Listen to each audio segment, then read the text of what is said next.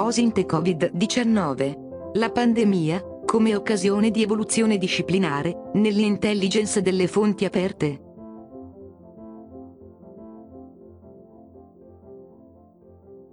Recentemente la Società Italiana di Intelligence ha pubblicato, con la prefazione del professor Mario Caligiuri, un mio breve studio sulle relazioni tra OSINT e Covid-19. Più in particolare, lo studio è finalizzato a valutare se e come la pandemia e i contesti emergenziali in senso lato costituiscano in qualche modo un'opportunità per la crescita e l'evoluzione disciplinare nell'intelligence delle fonti aperte. Le discipline, infatti, evolvono in base all'evoluzione del proprio oggetto di studio, ma anche in base alla trasformazione dei contesti all'interno dei quali l'oggetto di studio è incardinato. Secondo la proposta di teoria generale per l'intelligence delle fonti aperte, presentata nella mia cosiddetta trilogia dell'AIR, edita da edizione Poké, l'oggetto di studio di OSINT sono le fonti e i network di fonti.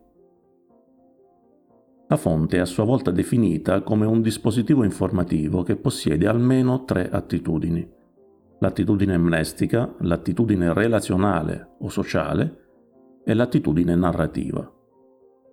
Delle tre, quella che ha una maggiore visibilità dall'esterno della fonte è proprio l'attitudine narrativa.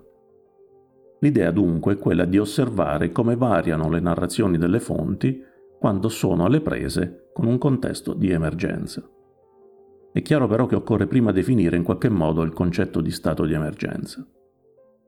Da un punto di vista sistemico, possiamo considerare l'emergenza come una condizione, più o meno temporanea, di forte alterazione degli abituali stati interni del sistema, che ne turbano il normale equilibrio.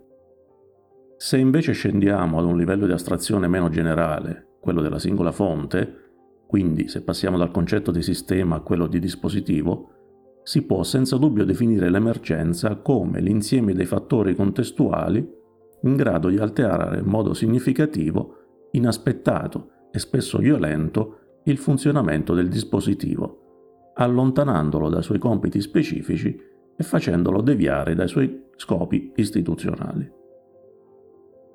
In questo senso l'emergenza, o se vogliamo anche la crisi, qualora non si riesca a reagire all'emergenza, è una funzione di trasformazione che ha come argomento il contesto. Abbiamo detto che per definizione le fonti possiedono attitudini narrative e relazionali.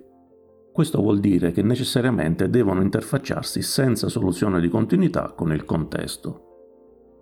E di conseguenza questo vuole anche dire che devono reagire al contesto, adattando prima di tutto le proprie prassi narrative, in termini semantici ma anche e forse soprattutto in termini sintattici, e in secondo luogo adattando le proprie prassi sociali, ovvero riducendo, aumentando o comunque gestendo le aperture di fiducia verso altre fonti o altri organismi informativi. Tutto ciò vuol dire che se conosciamo come una fonte modifica le proprie prassi sociali e narrative, quando alle prese con situazioni, diciamo così, di stress, allora forse possiamo anche capire, osservando con attenzione il comportamento delle fonti, se all'interno del contesto è presente una condizione emergenziale prima ancora che diventi un fatto conclamato.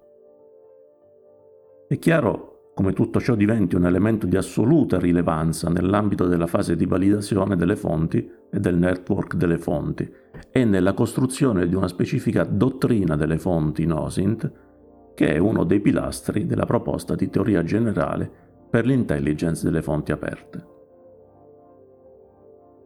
Per un ulteriore approfondimento vi invito a leggere il mio contributo dal titolo La pandemia come occasione di evoluzione disciplinare nell'intelligence delle fonti aperte, disponibile sul sito della Società Italiana di Intelligence, all'indirizzo press.socint.org e a consultare per le definizioni il mio microglossario interdisciplinare per l'intelligence delle fonti aperte, edito da edizione Apoché è disponibile in formato cartaceo ed ebook su Amazon.